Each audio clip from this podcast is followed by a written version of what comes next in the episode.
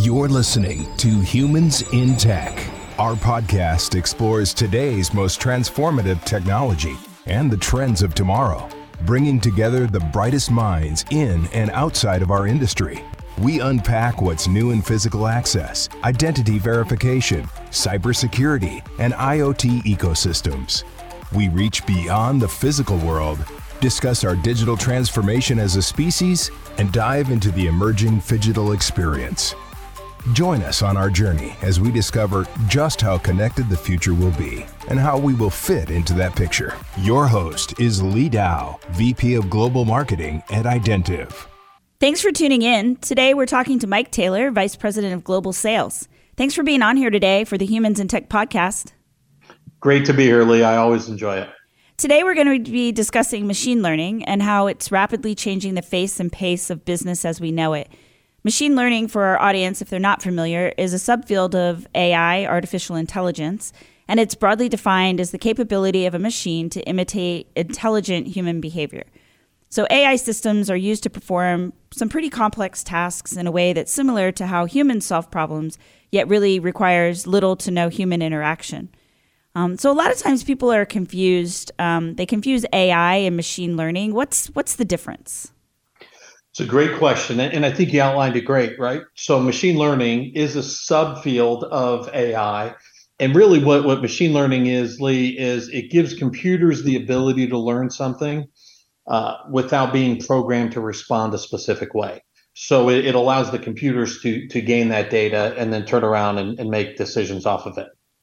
So AI, uh, you know, and then AI, on the other hand, as you said, is, is really, you know, using a system in a complex way and uh, uh, using it to really solve problems. And, and, I think we'll talk more as you get into into the podcast about how what it leverages and how it works.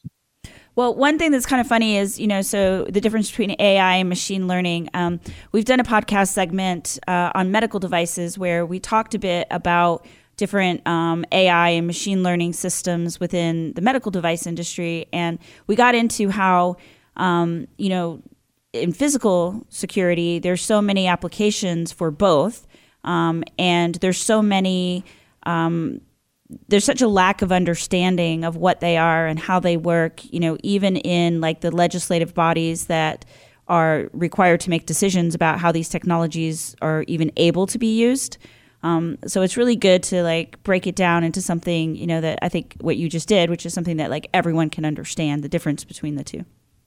Absolutely. Yep. And and it's funny, right? Uh, you know, hearing you talk about governance and and who's going to make those definitions and who's going to manage it. Uh, I shudder a little bit because our, our government is very slow on the draw when it comes to some of that stuff. So, oh, 100%. That's what the conversation was, is how yeah, there's I mean, not deep subject matter expertise in the people who are making these decisions.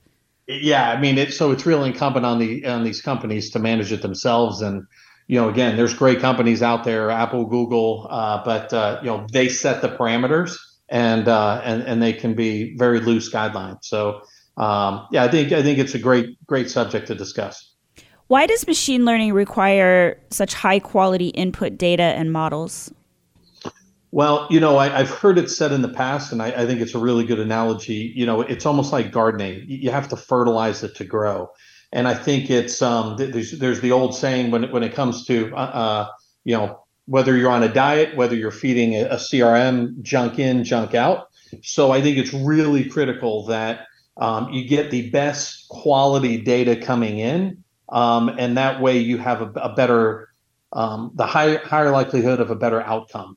Um, you know, there's a million al- algorithms out there that data scientists use, and it's interesting because when it comes to doing AI and machine learning, there's certain algorithms they will use, and there's actually some they will purposely omit so that they can really manage how that data comes through, and and it allows them a simpler model to get a little bit better data in the door.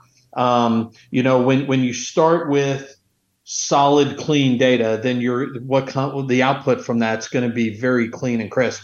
If you use anything that's either muddy or or or you know not really clean, I guess I, I, just keep going back to that analogy, right? It, has got to be extra clean, but the, the better the data, then the better decisions the machine can make based on the data that comes in, which will give you ultimately much better predictions. Um, which is such a challenge, right? Because who's ever worked anywhere where the data system you work with is 100% clean? uh, as the leader of a sales team, if that person knows where that exists or can tell me how to make it happen, please call me. My my number will be at the end of this call because uh, I would I would love to talk to you. Yeah, it is it is a challenge. It really is right? And so, um, you know, like you said, kind of the garbage in, garbage out. Uh, and I've even seen stories recently, things that are, you know, nothing connected to our industry, but um, different AI and machine learning, um, you know, uh, experiments and things like that. Like I read one the other day where they were trying to uh, use Twitter, which is uh, why anyone would do this in the first place, but trying to use Twitter to inform a machine learning um, application, uh, which was, you know, automatically the trolls jumped in and tried to skew right the data that was being um, fed to this this particular application which of course had you know not good outcomes. Um, so yeah so that garbage in garbage out is really important. And and especially when you think about um, you know systems that are making decisions without any human interaction um, so when you think about you know the discussion and information about machine learning and how it's supposed to make life easier for all of us, how is it really being used in real life? Uh, great question. You know, I, and what's funny is it's being used quite a bit today. I, I, just think a lot of times people are, I wouldn't say oblivious, they just don't pay attention to it. So there's there's things like uh, voice search technology, image recognition, automated translation, even self driving cars. It's being used today. I just think sometimes um, people get one picture of it in their head, which is, i.e., the Hollywood version of computers are going to take over the world. And they're actually bad mouthing or talking about it. The trolls come out and say how bad it is. And then you know, you look back and you're like, hold on, you were on Twitter spewing all this hate and, and negativity around it, but you were using voice technology to do it, which was based off of the very thing that you're slamming. So um, it is really already ingrained in today's world. I just think a lot of consumers don't realize what it is. Well, I, I used to work with um, a woman who's an anthropologist at, at Intel, and her whole job was to figure out like how do people how are people going to use technology in the future and she gives this like amazing speech about how in almost every country around the world robots are our friends except for in america so like you brought up the hollywood um, so like she would always talk about how hollywood movies like robots are always coming to kill us um, and like Correct. right or like you know the HAL in um, Space Odyssey, right? like it's like you know that's never it's never some you know positive uh, impact when when it's depicted in an American Hollywood movie, but but it does have really positive outcomes. Um, you know when it's used appropriately. And and I also think that like you're saying these different capabilities that are just part of your day-to-day life and they're designed to be non-intrusive right? They're designed to just be something that you don't have to think about. No, uh, again, you're you're spot on, and um, you know we we everyone likes easier, everyone likes better, bigger, faster, right? So as we get that, um, sometimes it, it's one thing to say, hey, I love being able to cook a bowl of soup in 12, 12 to 15 seconds, but I don't want microwaves in my house, right? So y- y- there is a trade off there. But at the end of the day, um, you know th- these things are designed to make our lives better. It, th- are there risks? Yes. Are there things that need to be pulled back? Yes. But at the end of the day um, you know we will certainly as a whole society truly benefit from this technology. What types of problems does machine learning solve um, machine learning problems, you know, really what we're seeing, Leigh, especially in the security space, we gather a lot of data. And so really the big question is what are we doing with it? Can we maximize it? You know what are we trying to do? I mean in short if you look at it machine learning problems t- typically involve predicting they take previously observed outcomes using past data and say if this happens again if it, you know what what is most likely going to be the future outcome. Um, i like to call it as it's almost like the easy button for predicting the future if you will. Well I really think too that um, you know I know you and I you know attended the last ISC West, um, and I wasn't at GSX, but at ISC West I did notice that you know there was already um, a lot more messaging around AI and machine learning, and I think just as an industry we have to be really cautious about making claims. Um, with respect to what, what the technology can really do today, or what we're really willing to let it do just yet. Um, and so I thought it was really interesting just seeing that it's definitely becoming more and more prevalent as a part of the offering and as a part of um, the industry. But I don't hear a lot of conversations about is it what are the claims? Are they false claims? Which ones are real claims? What can it really do? And, and where is it really working? Yep, I, I think uh, I think you're spot on, and it, you know within our industry, um, people tie uh, machine learning and AI to analytics, and and they are certainly not the same thing. However, you know th- there's that perception because the analytics came to the security industry, um, and they were definitely not ready for prime time. A lot of people that went in on it got burned and so uh, now there's a hesitancy to use it. So I, I, think there's a lot of people that want to talk surface. Oh yeah, AI, you know, machine learning. Yes, yes, yes, we're in. Um, but if you actually push them on what is it, how are you actually using it in your business? Um, there's a lot of crickets still. Um, I, I, think if we as an industry go all in and, and truly, you know, work with great partners, whether it's universities, whether it's the, these huge tech companies to figure out how to implement what they do on top of all the data that we gather, it could be a home run. But I just think we're at the the, the infant stage of having those conversations. Well, and I sit on the SIA um, uh, facial recognition work group. And I joined that work group because of my background working in legislative bodies. I just was, thought it would be a really interesting one to join. And that one in particular is part of the um, like the government affairs uh, part of SIA. And mm-hmm. you know the the reports that I see from them and uh, from the people who are actually doing the um, education and testimony on the Hill and stuff like that from SIA are really interesting because to your point, like you know, it's like people don't really understand this technology yet. They don't really, um, when you push them on it, on what they're really delivering or why they're protesting it in some instances, a lot of states, right, um, are trying to legislate these things, but they don't really quite understand them or what the, the real um, uses and, and risks are in implementing them. So it's just for me, it's been a really interesting conversation to be a part of because there's so much confusion. Yeah, well, you know, and, and again, thank you to you and, and, and the board of, of SIA. You know, uh, it's um, that's a tough spot to be in, and and when you're and anytime you're in the private to public and and dealing with government agencies, it's really a difficult situation because uh, the government's designed to make everyone happy. You know, I, I need you to like me to reelect me.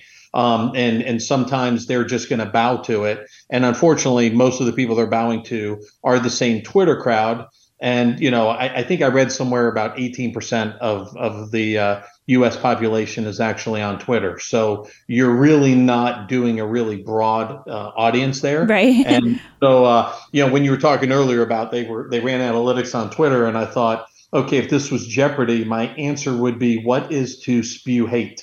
Um, so you know, Twitter's, Twitter's where where people in their their parents' basement go to complain. So um, you know, it, it is a tough discussion, but the only way we truly will gain and move forward is if we have these tough discussions. And you know, we see advances across Europe; they are a little bit more quick to adapt some of this. And and from that respect, I'd love to see us kind of follow in their footsteps. Right, and then I think that a lot of what um, what is interesting to me on that subcommittee is that you know the technology of machine learning was was really in part developed to solve problems that require that unbiased analysis of lots of different factors and generate an outcome. But but the truth is is that how do you really truly remove that bias?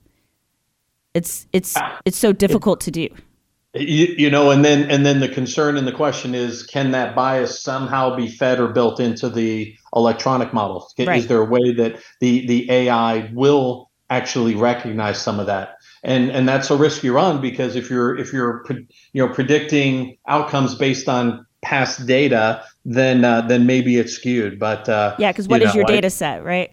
Correct. So again junk in junk out. It's really critical that you, you take really good clean data points um, and and use that going forward as you build your model. I also think that this is an area where there needs to be a lot more discussion about ethics.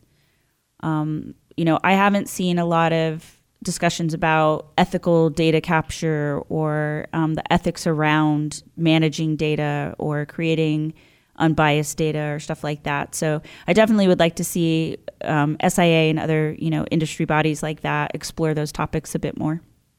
I, I think it's critical, and, and I think um, you know it's it's really one of the things that that is a bit of the wild wild west right now still with data today. Um, you know if, if we capture data i mean we are a third party manufacturer um, so we're not retaining the data but we have the ability to retain data for our customers. What do the customers do with it? Who owns that data um, and and those are all really sort of what is the meaning of life type questions. Right, exactly. But I'm certainly not smart enough to give you the, the, the, correct answer on it. But I think if we don't have the discussion and if there's not um, bodies leading the charge to have those discussions, then then we're going to fail. Well, even those discussions, right? If we only have them within the security industry, then we're not involving the people who who can guide us in those it, you Correct. know, or at least I don't mean like we can't make those decisions because we're not, you know, all you know smart professional people, but because you need those other voices to make, you know, decisions that really impact humanity.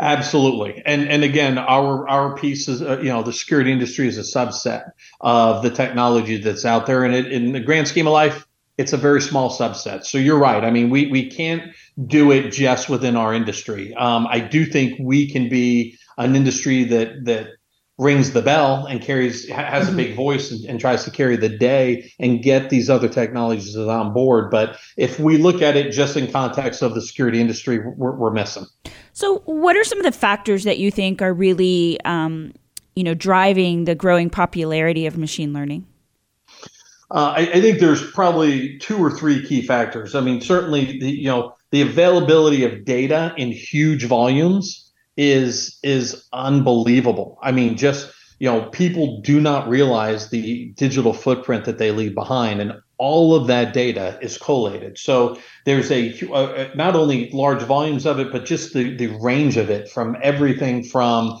you know, if you walk up to someone and say, "Give me your password," they're not going to do it, but they'll log in on their phone to a website on a public Wi-Fi and and, and hand out that information. So I, I think you know there's large volumes of data um, w- with wide-ranging topics. I think um, you know computing power has never been more cost-effective.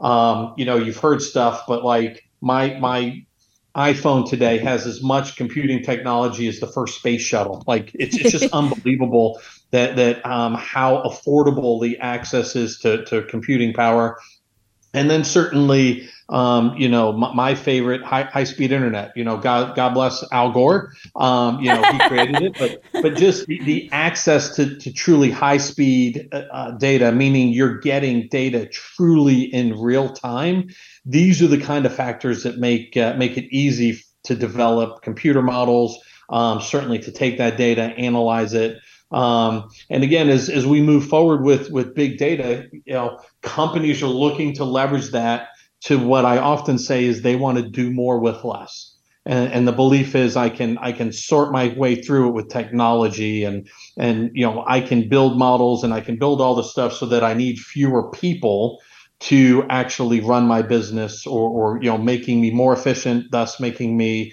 uh, more attractive to investors and making everybody more money. Do you think can machine learning predict the future? You know I, hey listen I, am as much as anybody i'm a big fan of that magic eight ball uh, but this is this is this is certainly way beyond that. I, I do believe um, you know models can predict the future um, but I, I, think it's all relative, right? I mean, some of the relevance comes from connecting to past events. So, for example, you know, there are some machine learning models that will use that we can use to predict stock prices in the future. But the only thing we're leveraging that is what is that stock price done on the in the past. Um, the same thing with weather. So we can see the future to a point. Um, we only do it from looking backwards, which seems kind of counterintuitive. But uh, I, I do believe um, that a lot of things that are going to come we can predict. Um, you know, and some of it's high level, like will there be a major earthquake on the west coast? Yes, you know that that sort of thing. But predicting more of when it's going to happen, um, I think we can get there. I, I, think we're we're pretty close today. I just think uh, one last piece of it is really setting the expectations. Um, you know, we live in this world where we expect because of technology to know everything exact at all times. So if someone predicts, hey, there's an earthquake that's going to happen, and I can I can guess down to the week that it's going to hit, is that a is that a success? To to me, it would be. So I think we can predict it. I just think we've got to be realistic on what those prediction outcomes, you know, what our expectations are of the outcome. That's a lot to unpack. yes, it is. Um, well, thank you so much for joining us today and giving us insight into machine learning. It's you know it's just a really fascinating topic. It's got so many legs and so many open question marks uh, to explore. Yeah, I, I, think it's certainly something we could almost run as a series, and, and over the next couple of years, just watch it evolve, see how it not only impacts our company and the security industry, but but certainly society as a whole. So I look forward to it, and I certainly appreciate the time. If you enjoyed this podcast, uh, please like and subscribe for me. We drop a new episode every Thursday. The problem isn't security, it's awareness. Velocity Vision is the future of visual surveillance, an intelligent video management solution that delivers real time situational awareness in an open security platform. Integrate with your existing systems, verify your environment in one pane of glass, and increase the efficiency of your security operation. Get full control of your environment when and where you need it. Learn more at identiv.com. Get access control anywhere, anytime for less money out of pocket.